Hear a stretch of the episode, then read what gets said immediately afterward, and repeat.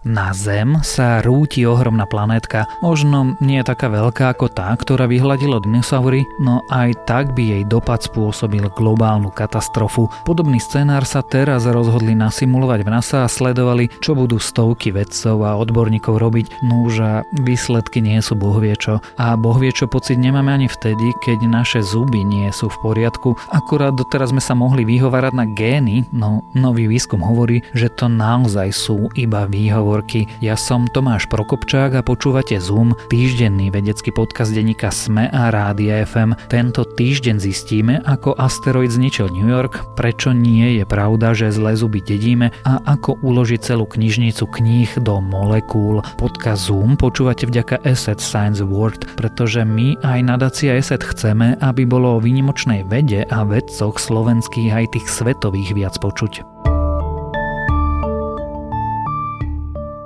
Poznáme to z filmov Na zem sa rúti veľké teleso, hľadá sa hrdina a na konci, ak máme šťastie, vidíme happy end. Akurát v skutočnom svete to také jednoduché ani romantické nie je. Nedávno totiž Svetové vesmírne agentúry a experti na zvládanie kríz cvičili, ako zvládnuť vymyslený scenár zrážky asteroidu zo Zemou. Nevyšlo to úplne podľa predstav. Odklonenie asteroidu bolo úspešné len čiastočne, k našej planete sa naďalej rútil veľký úlom úlomok a planétka napokon zrovnala so Zemou New York. Aj keď ľudstvu v súčasnosti nehrozí žiadna podobná hrozba, takéto simulácie pomáhajú zistiť, čo by bolo v podobných udalostiach dôležité na záchranu životov a na minimalizovanie škôd.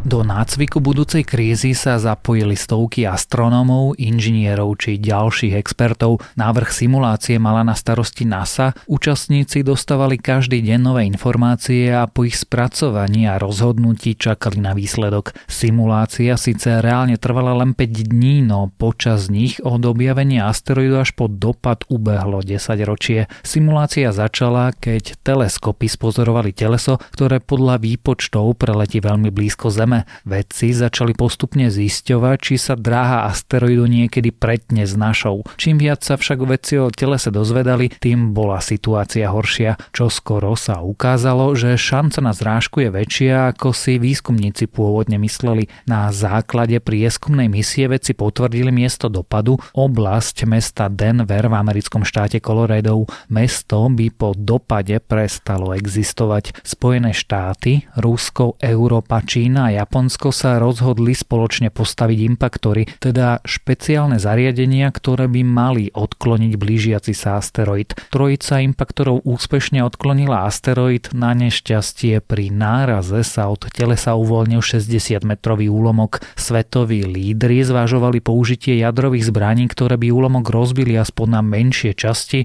Politici sa však nedokázali zhodnúť. Asteroid v simulácii napokon zničil New York. Vybuchol nad Central Parkom o výške 15 km a uvoľnená energia bola tisíckrát väčšia ako pri výbuchu Hirošimskej bomby.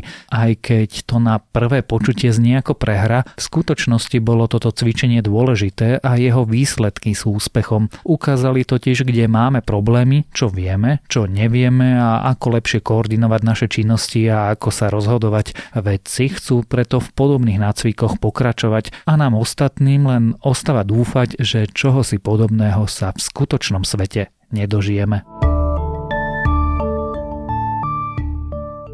Ak ste presvedčení o tom, že ste zdedili zlé zuby, podľa novej štúdie sa mýlite. Výskum v časopise Pediatrics totiž ukázal, že gény nespôsobujú predispozíciu k zubným kazom. Vedci z výskumného ústavu Mardoch Children's Research Institute totiž skúmali zuby viac než 170 párov identických aj neidentických dvojčiat. Deti sledovali od tehotenstva až do 6 rokov a ukázalo sa, že genetika o kazoch nerozhoduje rozhodne.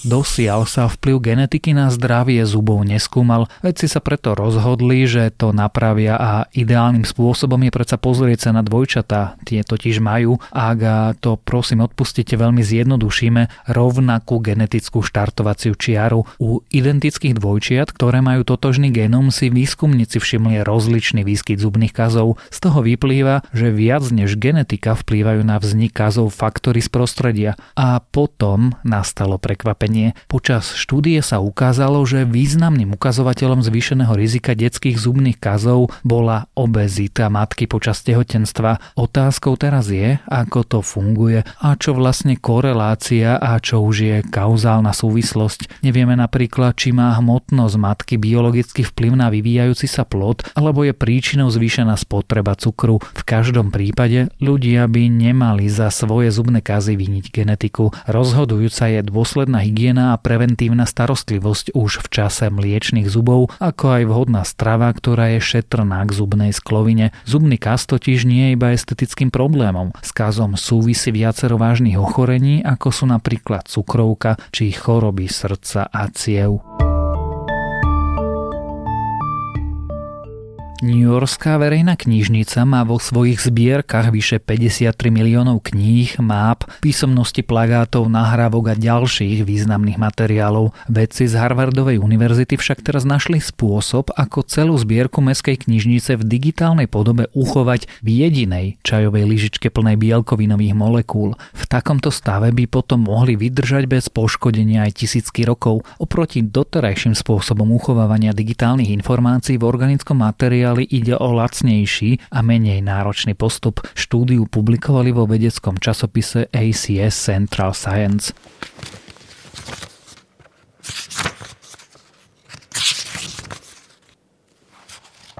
Existuje viac metód, ktorými sa do organických molekúl ako DNA dajú vložiť digitálne knihy či dokonca video. Ich rozšíreniu však bráni technologická náročnosť i vysoká cena. Chemici z Harvardu teraz našli efektívnejší spôsob. Na uchovanie informácií si zvolili bielkovinové molekuly zvané oligopeptidy. Sú to molekuly zložené z dvoch až desiatich aminokyselín a v závislosti od toho sa líšia hmotnosťou. Dajú sa tak pomerne ľahko a rýchlo vyrobiť. Celý postup uchovania dát v molekulách sa začína preložením informácie do 8-bitovej znakovej série ASCII. V sérii má každé písmeno, číslo či pixel obrázka príslušnú kombináciu 8 jednotiek a 0. Napríklad veľké písmeno M má v znakovej sérii kombináciu 01, 0, 0, 1, 1, 01, čiže ak by ho vedci chceli zakódovať pomocou 8 oligopeptidov, 4 molekuly s rôznou hmotnosťou budú jednotkami, 4 chýbajúce za nulami nami prečítať, takto uloženú informáciu umožňuje metóda zvaná hmotnostná spektrometria, ktorá molekuly roztriedi podľa hmotnosti.